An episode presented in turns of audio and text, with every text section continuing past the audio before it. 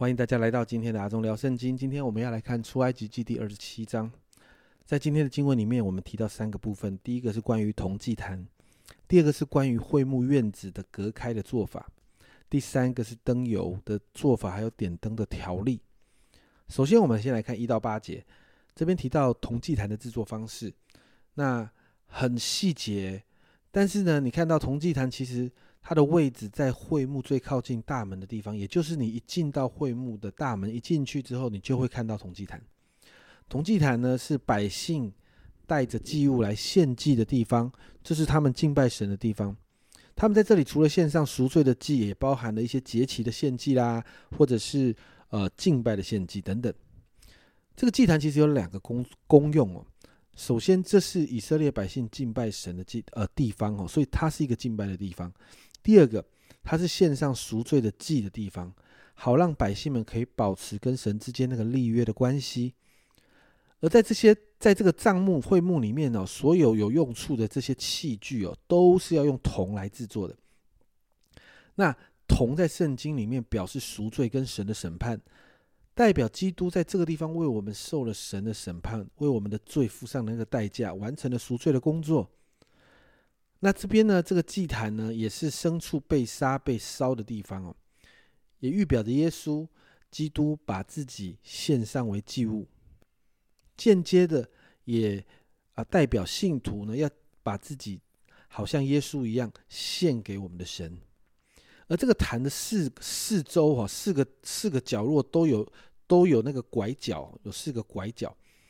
那这个拐角呢，在当时呢，是那些避难要逃难的人，他们抓住这个角，就代表他们可以得到恩典跟安全。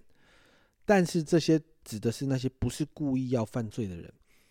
那坛上的角呢，在献祭的仪式里面非常的重要，祭司呢必须用血抹在这些角上，象征的祭物的血呢，会代替因为代替人的罪所流出的这些宝血的代价，也预表着。耶稣基督所献上的祭物是大有功效的，可以为我们赎罪的。那是关于祭坛的部分。接着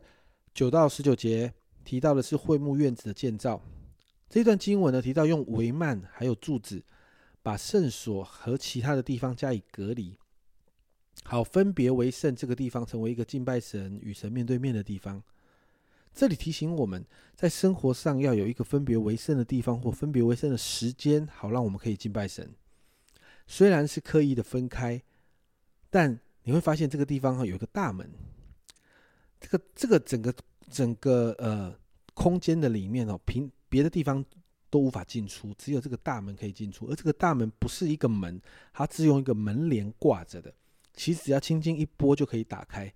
而且这个门帘哦，圣经上这样说哦，它是用蓝色、紫色、朱红色的线，用绣花的手工织成的。它的颜色非常的缤纷哦，其实很引人注目。代表一件事情是，神期待我们可以看见这个门，然后我们可以很容易的到神的面前来。最后，在二十二、十一节这里提到灯油的做法跟点灯的条例。在这两节的经文，我们看到要常常哦，要常常点着灯，也要特别管理这个灯，甚至特别要找一些专责的人来顾着这个灯。在会幕里面的灯，经文说到要常常点着，不可以熄灭，代表耶稣基督的光要常常的照耀我们，神要成为我们的光哦，是我们的荣耀，也代表着信徒们生命中。要常常与神连结，在神的光中，我们的光不可以熄灭，因为我们这我们是这世上的光。在新约里面也提到，我们跟从主的就不在黑暗里行走。所以在这今天的这一段经文里面，我们看到有同祭坛的赎罪跟敬拜，我们看到在会幕中的分别为圣，而在这两个部分我们都经历了之后，我们就能够常常在神的同在里行在光明中。因此，今天我们要一起来祷告，为着我们自己来祷告，让我们每一天真的在敬拜当中活出圣洁、分别为圣的生活。